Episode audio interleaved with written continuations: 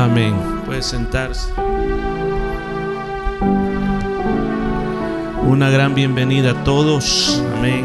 Gracias por estar aquí en la iglesia, por atender este llamado de esta convocación santa, porque realmente es una convocación que se hace de venir a orar. Así como también una gran bienvenida a todos los que nos están viendo por esta grabación. Queremos decirle que esta noche hemos sentido algo diferente, ¿verdad? Desde el principio, desde que comenzamos, la presencia de Dios está con nosotros. La verdad que no se puede grabar dentro de un dentro de un video todo lo que el sentimiento, la presencia que hay aquí en este lugar. ¿Y, y por qué hacemos esto? O sea, ¿por qué estamos grabando? Porque realmente creemos de que podemos llegar a tantas personas en cualquier parte del mundo que estén necesitando esta palabra de Dios. Y bueno, nos encontramos en el libro de Apocalipsis capítulo 22, así de que si usted nos acompaña por primera vez, queremos decirle que estamos terminando el libro de Apocalipsis, ya algunos, ya llevamos, ya pasamos más de un año estudiando este libro. Y nos encontramos ya en el cierre del libro, ya en, en la conclusión del libro donde estamos hablando de la eternidad pero también estamos tomando eh, algunos principios que nos enseñen a nosotros de una manera grande a vivir nuestra vida cristiana. ¿Sabe por qué razón los creyentes nos, nos, reunimos en la casa de Dios para estudiar la Biblia? Es porque a través de esto nosotros somos fortalecidos, nuestra fe se fortalece, a través de esto también nuestra alma se alimenta. Así que la semana pasada yo hablaba del río de vida, que es ese río que dice que es esa sed del Espíritu, sed de las cosas espirituales. Así de que este día vamos a continuar y, vamos a, a quedarnos en el versículo número 2. Vamos a continuar. La semana pasada vimos el 1 y hoy vamos a ir al número 2, versículo número 2. Y leemos la palabra de Dios. Si usted tiene eh, su Biblia, puede abrir la Biblia o su teléfono. Si no, pues va a aparecer aquí en la pantalla. Y dice la palabra de Dios, versículo 2. En medio de la calle de la ciudad, ¿de qué ciudad está hablando? De la nueva Jerusalén. Recuerde que hoy estamos entrando adentro de esa ciudad. Y dice, en medio de la calle de la ciudad y a uno y a otro lado del río, del río de vida, se recuerda que estuvimos hablando la semana pasada, estaba el árbol de la vida que produce doce frutos, dando cada mes su fruto, y las hojas del árbol eran para la sanidad de las naciones. Por favor, céntrese en ese árbol. Céntrese en ese árbol. Lo vamos a volver a leer, pero ponga toda su atención en ese árbol, que ese es el tema central de esta noche. En medio de la calle de la ciudad y a uno y al otro lado del río estaba el árbol de la vida que produce doce frutos, dando cada mes su fruto y las hojas del árbol eran para la sanidad de las naciones. Es muy, pero muy interesante que cuando la Biblia comenzó en el libro de Génesis, vemos de que Dios puso el árbol de la vida en el huerto del Edén. Y cuando se va a terminar la Biblia y cuando entramos a la eternidad, vamos a encontrar también otra vez el árbol de la vida. Si usted recuerda, originalmente Dios puso de toda clase de árboles para que el hombre pudiera comer de esos árboles, de esa fruta, de esa semilla, que el hombre se alimentara de eso. Pero habían dos árboles que sobresalían entre todos los árboles. Uno era el árbol de la ciencia del bien o del mal, o lo digo de otra manera, del conocimiento del bien y del mal. Eso quiere decir, el árbol que daba el conocimiento para el bien y para el mal. Dios cuando creó al hombre solo conocía lo bueno no tenía nada más que ninguna otra parte para comparar si esto era bueno. No conocía lo malo para nada, no sabía lo que era lo malo. Ese árbol que Dios puso como prueba para el hombre, le iba a dar ese conocimiento de conocer el mal y ahora entender lo que era lo bueno también, lo bueno y lo malo. Pero también puso otro árbol. Y la Biblia dice que puso uno de estos árboles. el árbol de la vida, que era para que las personas o la persona Adán, sus descendientes, vivieran para siempre. Hoy lo vamos a entender un poquito mejor en el estudio de esta noche. ¿Cuál era el propósito? ¿Para qué servía el árbol de la vida? Y va a volver a existir otro árbol de la vida. Vamos a, a ver todas esas cosas esta noche en el tiempo que nos queda.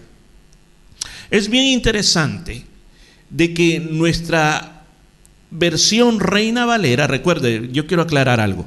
Yo no vengo a decir que nuestras Biblias están equivocadas, no están equivocadas. Pero lo que llega a suceder es de que la Biblia originalmente no se escribió en español, sino que se escribió en otra lengua. Entonces los traductores, para poder traducir la Biblia, tuvieron varios manuscritos, muchos manuscritos antiguos, los que ellos tenían en ese momento en su disposición. Estamos hablando de los 1500, 1600, pero posteriormente se encontraron más manuscritos. Y esos manuscritos se compararon y de ahí pues se hubieron diferentes versiones y ahí es donde a veces hay ciertas variantes, pero eso no quiere decir que esté equivocado. Por ejemplo, nosotros aquí, en el, en el libro de Apocalipsis, aquí donde acabamos de leer, se habla de un árbol de vida. Eso es lo que dice, según lo que leímos, ¿se acuerda?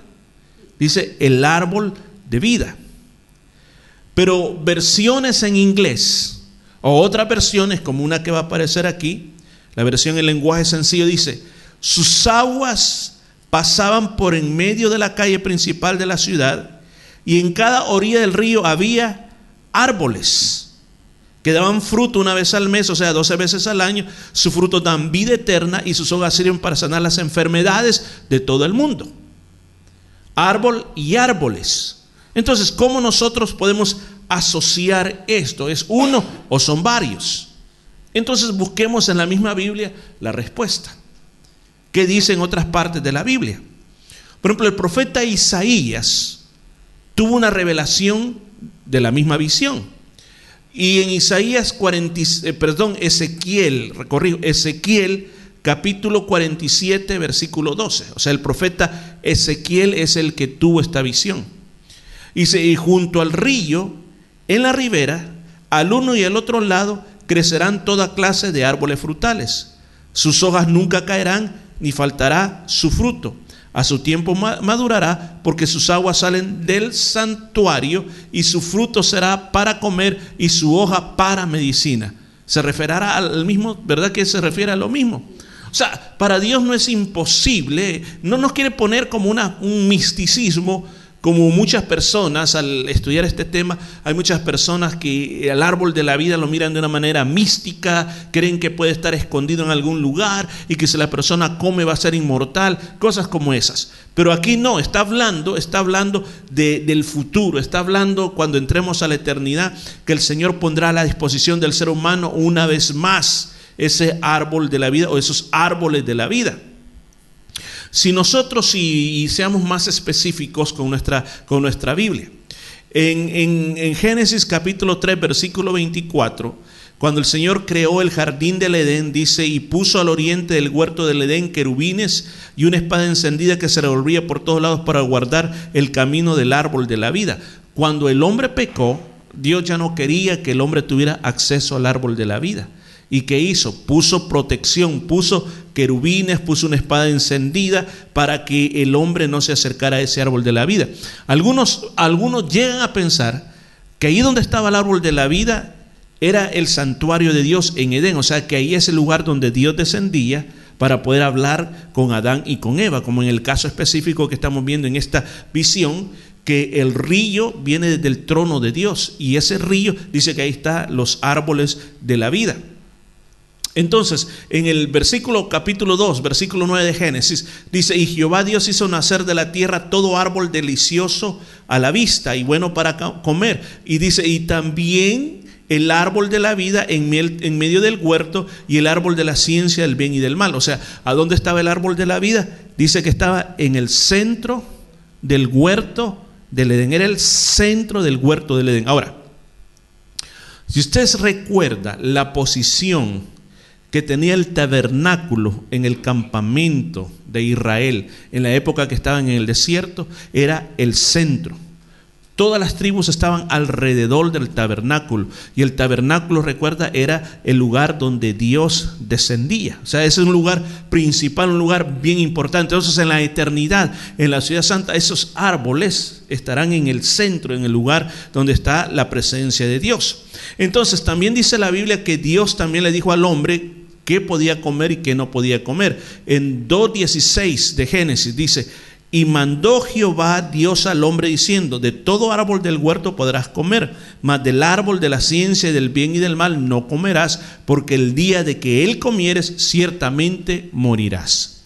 La gran pregunta que a mí siempre me han hecho, si Dios sabía que el hombre iba a comer de ese fruto, ¿por qué Dios creó ese árbol? ¿Por qué el Señor no permitía, no no poner eh, o poner esa prueba en el hombre es como estar diciendo, yo sé que vas a caer, aquí te pongo la prueba. Pero la verdad las cosas es que si usted va a comenzar y usted quizás ya lo entendió, es que la vida cristiana es una vida de pruebas, una vida de exámenes, una vida de que Dios revela nuestro corazón a través de las pruebas. Entonces, ¿qué es lo que hace Dios? Dios le pone ese árbol ahí para ver si va a ser obediente de corazón a ver si van a respetar lo que Dios ha dicho. Entonces, eh, muchos dicen que quizás ellos comieron de ese árbol, alcanzaron a comer un poquito de ese árbol, porque dicen, ¿cómo es posible? ¿Cómo es posible que todas las personas antes del diluvio, la edad de ellos es bien diferente a lo que es la edad de los de nosotros ahora en esta época? Por ejemplo, Ahí hay un cuadro donde eh, se habla de las diferentes edades, cuántos años vivían las personas antes del diluvio. A ver si usted tiene buenos ojos, dígame quién es el aquí el que ha vivido más años que todos. Vamos a ver, ¿quién es el que ha vivido más años que todos? Vamos a ver y se lleva un premio. Matusalén, ¿quién dijo primero? Todo. Bueno, el premio era guardar las sillas al final del culto, así que entre todos lo vamos a hacer. Entonces, usted puede ver Matusalén, 969 años. Diría, wow, 969 años. Adán, el primer hombre sobre la tierra, 930 años. Y usted mira, Noé ya 950. Hasta Noé, escucha, hasta Noé llega a esa generación antes del diluvio. Pero después de Noé, el hijo de él ya cambió. Comienza con 600 y más abajo comienzan a bajar a 400, a 200, a 148, 205 y habrán 175. Y comienza a bajar, comienza a bajar. Ahora, opinan, pues, pues podría ser, podría ser de que Adán comía y pudo haber comido de ese árbol. Y eso como usted mire, y más adelante vamos a ver que hay una terapia, y esa es la palabra que se ocupa, que, eh, que griega, que es para mantener el cuerpo. Porque en realidad nuestro cuerpo está diseñado para vivir por siempre. El problema es que hay como que hubiera una programación dentro de nosotros que a cierta edad se comienza a descomponer todo. Y ahí comienza el proceso de envejecimiento. Pero si no, podríamos vivir por años y años eh, siendo joven siempre. Pero cuando el hombre desobedece, ¿qué es lo que dice el Señor? Dice, no más, no van a tener acceso a eso. Leamos en Génesis 3, 22 al 24. Y dijo Jehová Dios, he aquí el hombre es como uno de nosotros, sabiendo el bien y el mal. Ahora pues que no alargue su mano y tome también del árbol de la vida, y coma y viva para siempre. Y lo sacó Jehová del huerto del Edén para que labrase la tierra que fue tomado. Echó pues fuera al hombre y puso al oriente del huerto de Edén querubines y una espada encendida que se revolvía por todos lados para guardar el camino al árbol de la vida.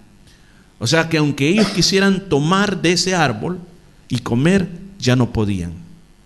Que habían querubines, no ángeles. El querubín es más que un ángel. ¿Qué, tan importante esto era, era para Dios? Había querubines, no uno, querubines, varios.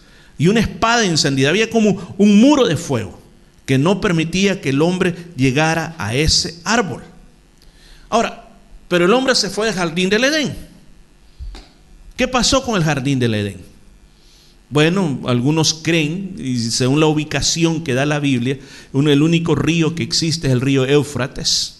Se cree que quedaba ahí por Irak en algún lugar, que quedó bajo agua, sepultado.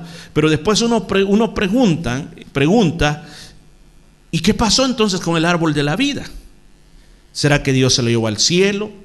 ¿O se deshizo, se murió, pero como Dios tiene poder creativo, lo traerá de nuevo allá en el cielo?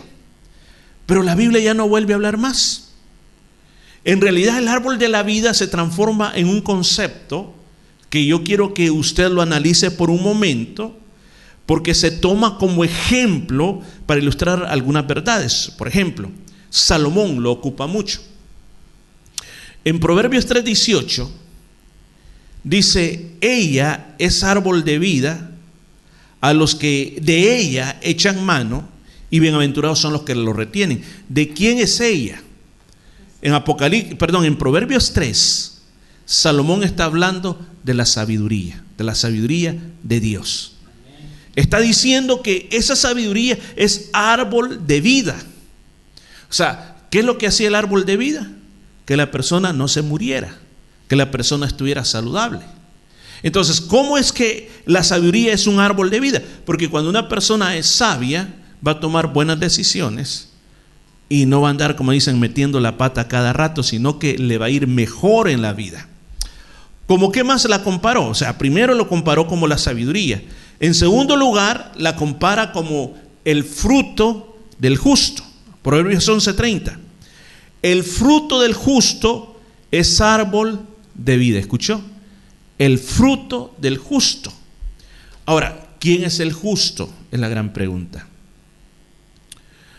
En la palabra de Dios, cuando especialmente en el Nuevo Testamento está la palabra justicia o justificación, quiere ser, la palabra justificación exactamente quiere decir ser declarado inocente. Ser declarado inocente. La justicia de Dios quiere decir que Él nos ha declarado inocente. Entonces dice, el fruto del justo.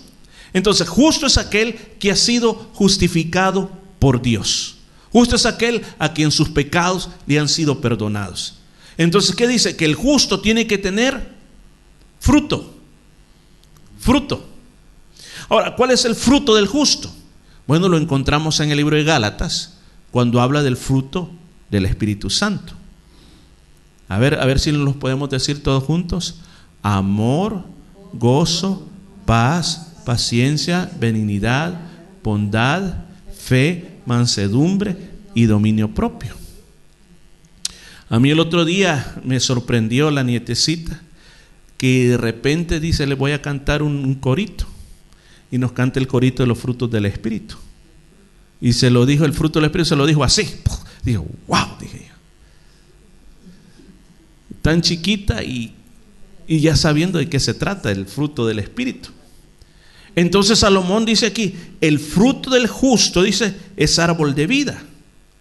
O sea, tener, y todo lo deberíamos de tener, fruto en nuestra vida es parecido como el árbol de la vida que servía para vivir para siempre.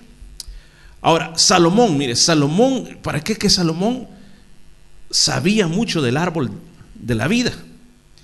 Lo compara también en Proverbios 13:12 como un deseo cumplido. Dice, la esperanza que se demora es tormento del corazón. O sea, cuando usted está esperando algo y nunca llega, dice, es un tormento.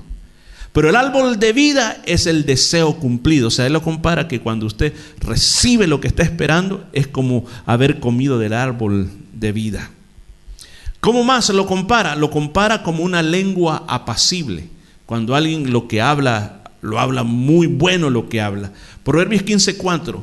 La lengua apacible, escucha, la lengua apacible es árbol de vida. La lengua apacible es árbol de vida, más la perversidad de ella es quebrantamiento de espíritu. O sea, está diciendo, así como el árbol de vida ya en Edén, el que comía podía vivir para siempre, de la misma manera, el que tiene una buena palabra, el que da una palabra buena, una, como dice aquí, lengua apacible, es, da vida.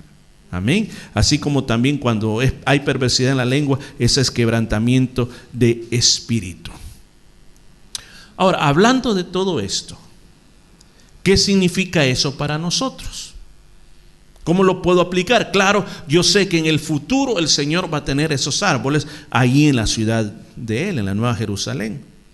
Pero ¿qué significa para nosotros ahora el árbol de vida? ¿Quién es nuestro árbol de vida ahora mismo, en este preciso momento? Pues ¿sabe quién es?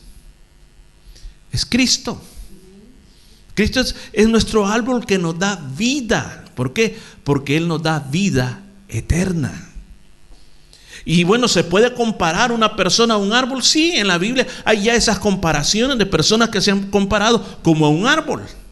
Por ejemplo, el caso de Nabucodonosor en Daniel 4 del 20 al 22. Dice, el árbol que vistes, que crecía y se hacía fuerte, y cuya copa llegaba hasta el cielo, y que se veía desde los confines de la tierra, cuyo follaje era hermoso y su fruto abundante, y en que había alimento para todos, debajo del cual moraban las bestias del campo, y en cuyas ramas anidaban las aves del cielo, tú mismo eres, oh rey, que creciste, te hiciste fuerte, pues creció tu grandeza y ha llegado hasta el cielo y tu dominio hasta los confines de la tierra. El rey Nabucodonosor, con su imperio, era comparado a un árbol que traía beneficios a toda su gente. Pues también el Señor Jesucristo también es comparado a un árbol. ¿Por qué razón? Porque a través de él nosotros hemos obtenido vida y vida eterna. Veamos otro, otro ejemplo. De esto, de esta es la porción de lo que voy a predicar el domingo. Recuerda que estamos hablando de los nombres de Dios. hablamos de Jehová. ¿Cuál fue el otro que hablamos, los que han estado presentes? Hablamos de antes de Nisi, ¿de cuál hablamos? Jehová. ¿Quién se acuerda? Es bien importante este. Jireh, Jehová nuestro proveedor. Entonces el, domingo hablamos de Jehová, mi bandera o mi estandarte. Que yo creo que todos entendimos perfectamente por qué Jehová es mi bandera y mi estandarte. Pues este domingo voy a hablar de Jehová Rafa. Y este es la, este, el sanador o el médico. Y esta es la porción que vamos a ocupar. Está en Génesis, eh, perdón, Éxodo 15 del 23 al 25. Y llegaron a Mara y no pudieron beber las aguas de Mara porque eran amargas. Por eso le pusieron el nombre de Mara. Entonces el pueblo murmuró contra Moisés y dijo, ¿qué hemos de beber?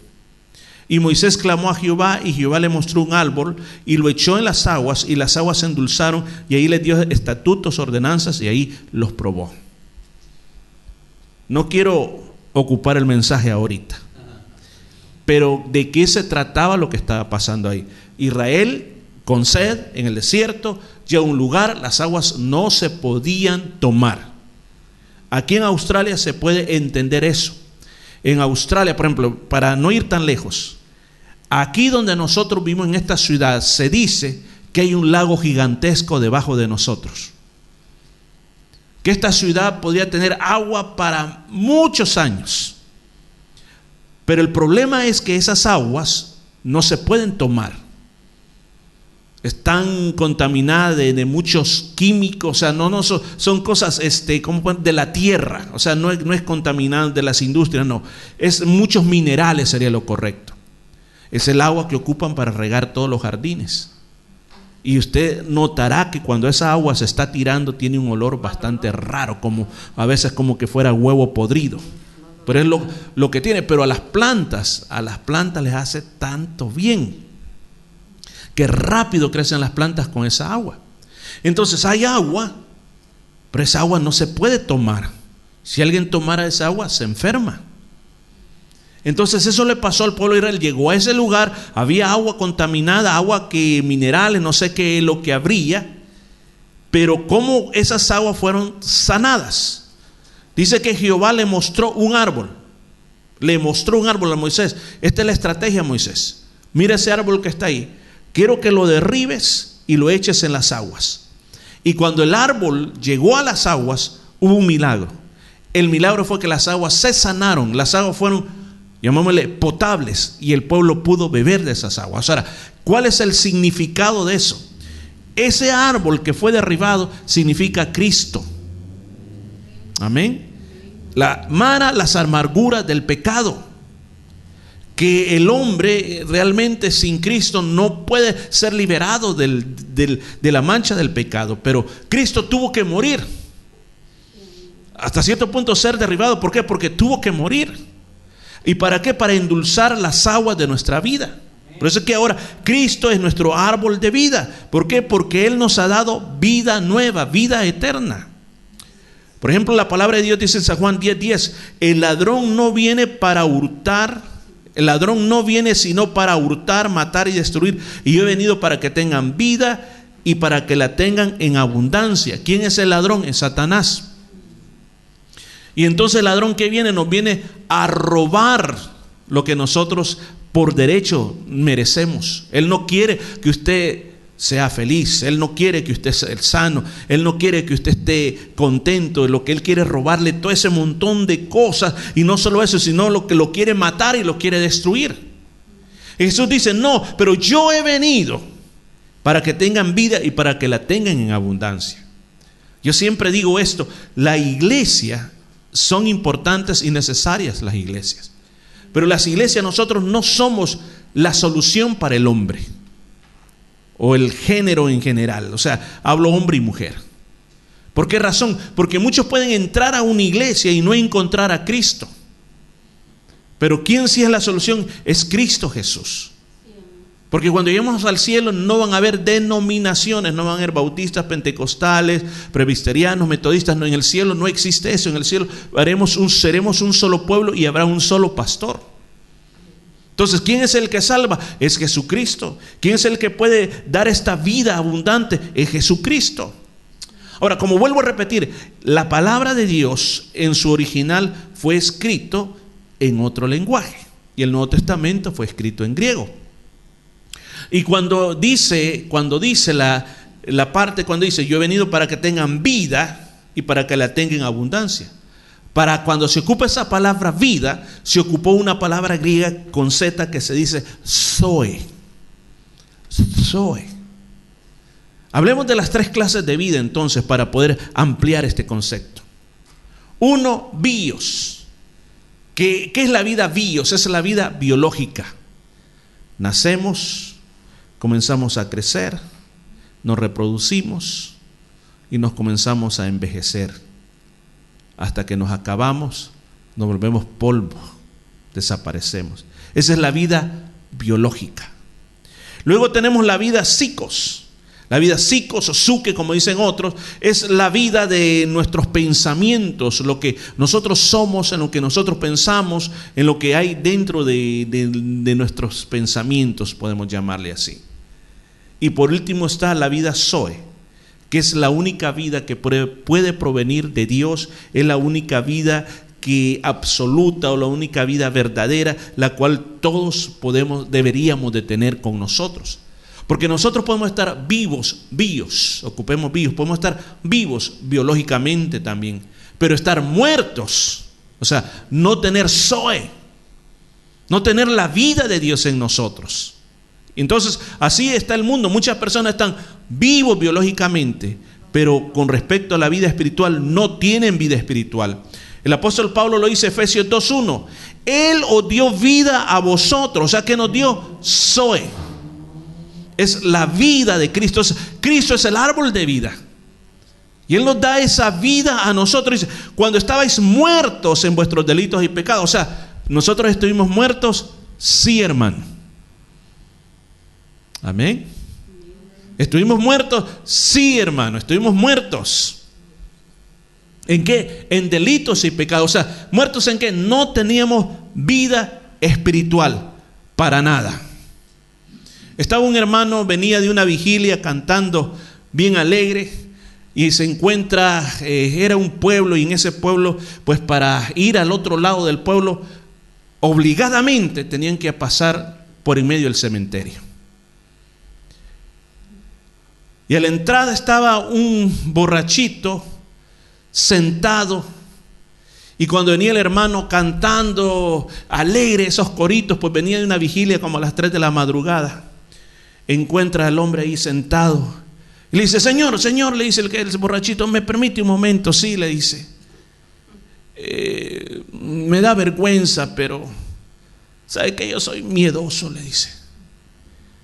Tengo más de una hora de estar aquí sentado, pero yo tengo miedo a atravesar el cementerio porque los muertos me pueden tocar. Y el hermano le dice, no, no, no, no se preocupe, le dice, véngase, le dice. Yo voy aquí con mi Cristo, le dice, vámonos, le dice. Sí, le dice, ¿usted es cristiano? Sí, vámonos. Y el borrachito comienza a ver que el hermano venía en medio del cementerio cantando, cantando corito y le decía al borrachito, vamos al borrachito, apúrese hombre, apúrese, vamos, le dice. Pero de verdad que usted no tiene miedo. No, yo, ¿por qué le voy a tener miedo? Le dice, estos muertos. Aquí no hay que tenerle miedo. Ay, le dice, que me da tanta vergüenza, le dice, la verdad que siento tanta vergüenza porque yo, yo, le dice, soy muy miedoso. Y le dice el hermano en Cristo, sí, pues así era yo cuando estaba en el mundo, le dice. Y el borrachito se asustó porque cuando le dijo que así cuando estaba en el mundo, el, hermano se refería a cuando la tenía la vida vieja. Pues el borrachito pensó que ya era un muerto también ese, así que pobrecito, ahí mismo se cayó y se le fue la borrachera. Amén. Pero sí, el apóstol Pablo habla de que existen esas dos clases de vida. Podemos estar muertos o podemos estar vivos en Cristo. Dice, estabas muertos en vuestros delitos y pecados. ¿Qué significa delitos en la Biblia? Significa deslizarse o desviarse. Eso es lo que significa.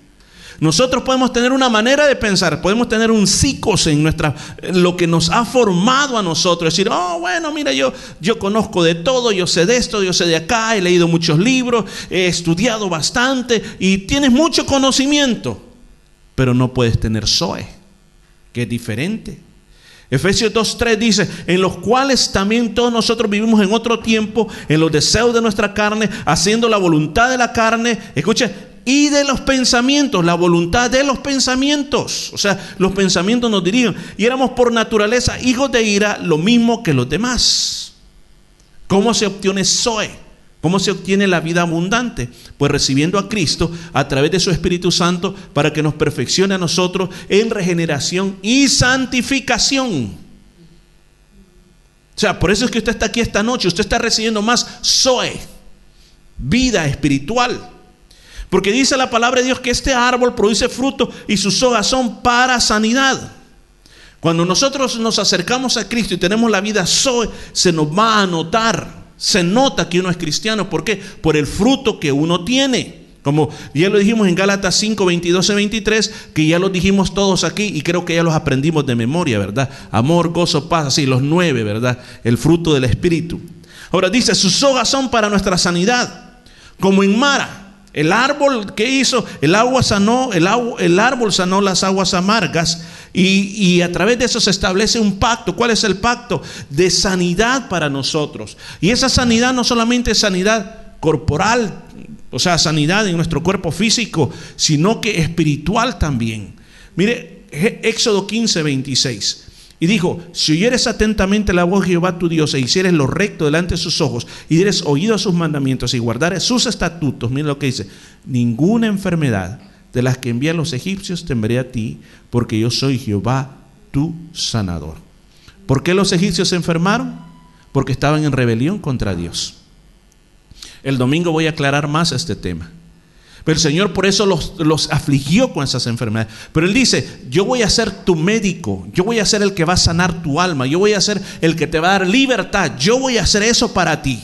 Ahora, la palabra sanidad que se habla en este contexto es terapión. Terapión es la palabra que ahora en español ocupamos para terapia. Y la terapia tiene, tiene, una cualidad que es una medicina preventiva. ¿Para qué? Para que no te vayas a enfermar. Ahora, Cristo, ¿qué es lo que quiere hacer? Así como el árbol de la vida servía para que las personas pudieran vivir para siempre y tener buena salud física, así también Cristo con la vida Zoe nos quiere a nosotros a que en esta vida podamos vivir lo mejor posible y aunque nos enfermemos y aunque no tengamos todas las cosas, pero aprendamos a vivir con el Señor a pesar de todo eso y tener una eternidad con Él para siempre. Originalmente dice, el árbol de la vida fue prohibido, ya lo leímos en Génesis 3, 22 y 24. Es prohibido acercarse.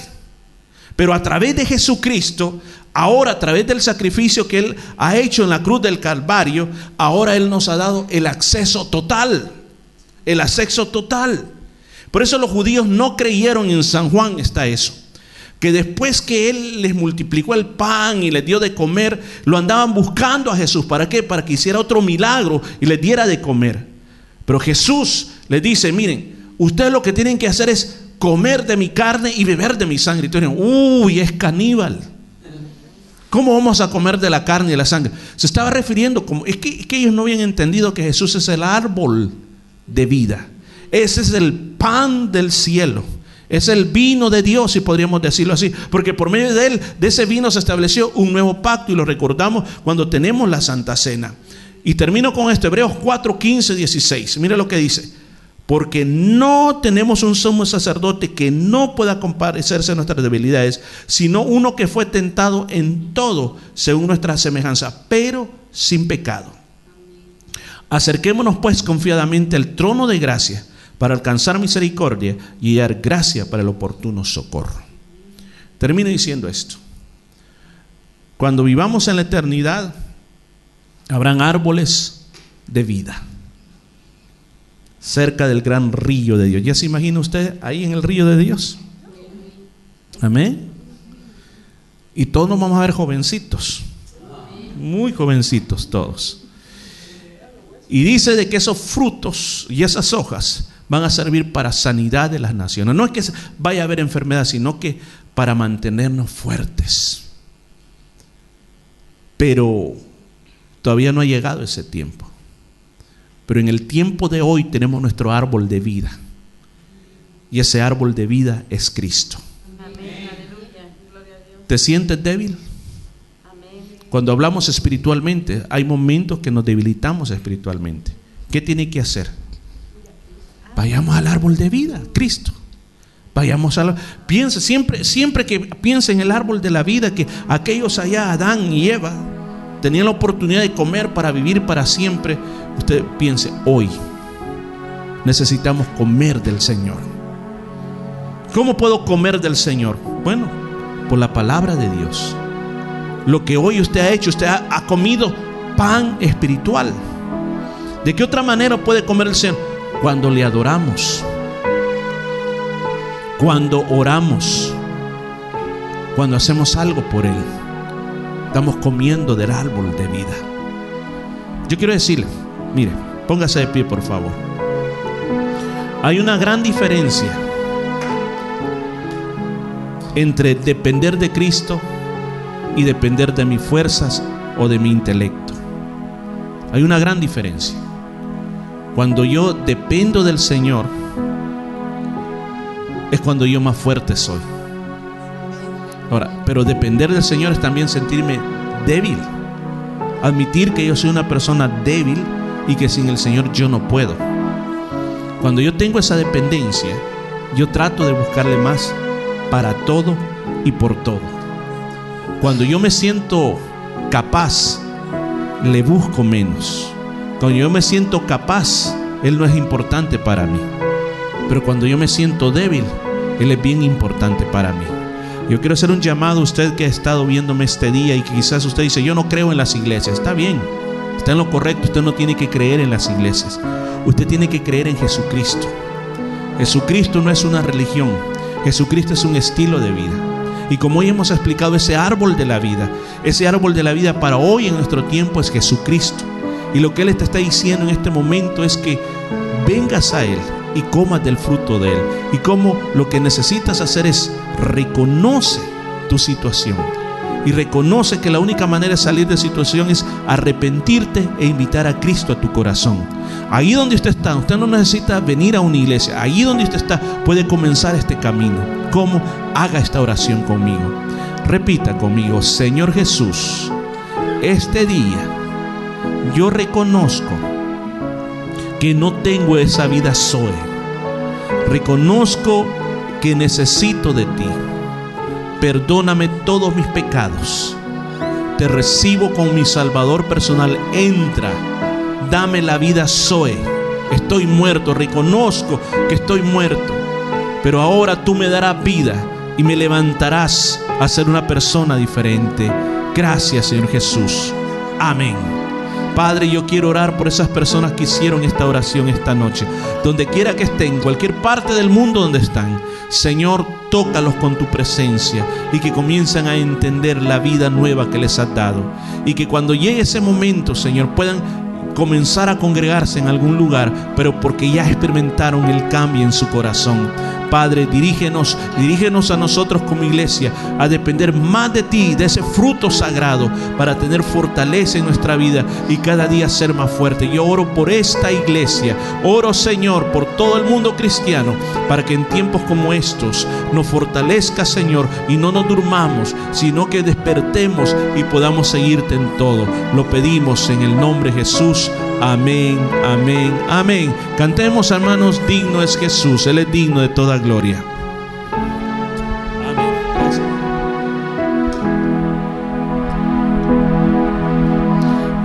Digno es Jesús.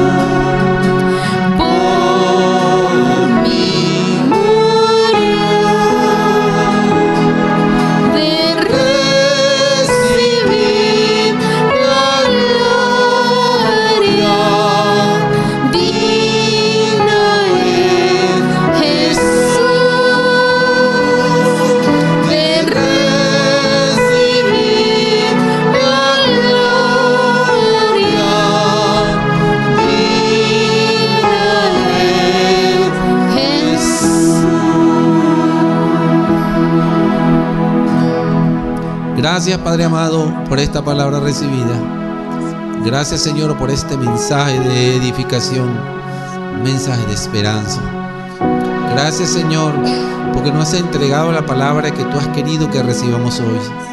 Ahora nos vamos a nuestros hogares, pero no nos separamos de ti nunca Señor, porque tú nos acompañas en cada momento. Bendice a los hermanos que están esta noche aquí y bendice a los que no pudieron venir, porque tú sabes la razón Señor. Acompáñanos en nuestros hogares, Señor. Sé tú dirigiendo el camino, Señor, donde vamos a transitar. Ese sendero que tú abriste para que llegáramos aquí, tú lo vas a abrir igualmente para que regresemos sanos y tranquilos a nuestros hogares. Bendice a cada uno, Señor. Bendice el vehículo o el medio de transporte en que nos vamos a trasladar. Bendice también las ofrendas, Señor, que se van a entregar esta noche. Bendice la mano de cada uno de los hermanos que andan con alegría Y a los que no lo puedan hacer, que lo puedan hacer en otra oportunidad porque tú les suministrarás todo lo necesario para que así lo hagan. Gracias Señor, gracias Padre amado, te bendecimos y te glorificamos en el nombre de Jesús. Gracias hermano por su presencia y que el Señor los bendiga grande y poderosamente.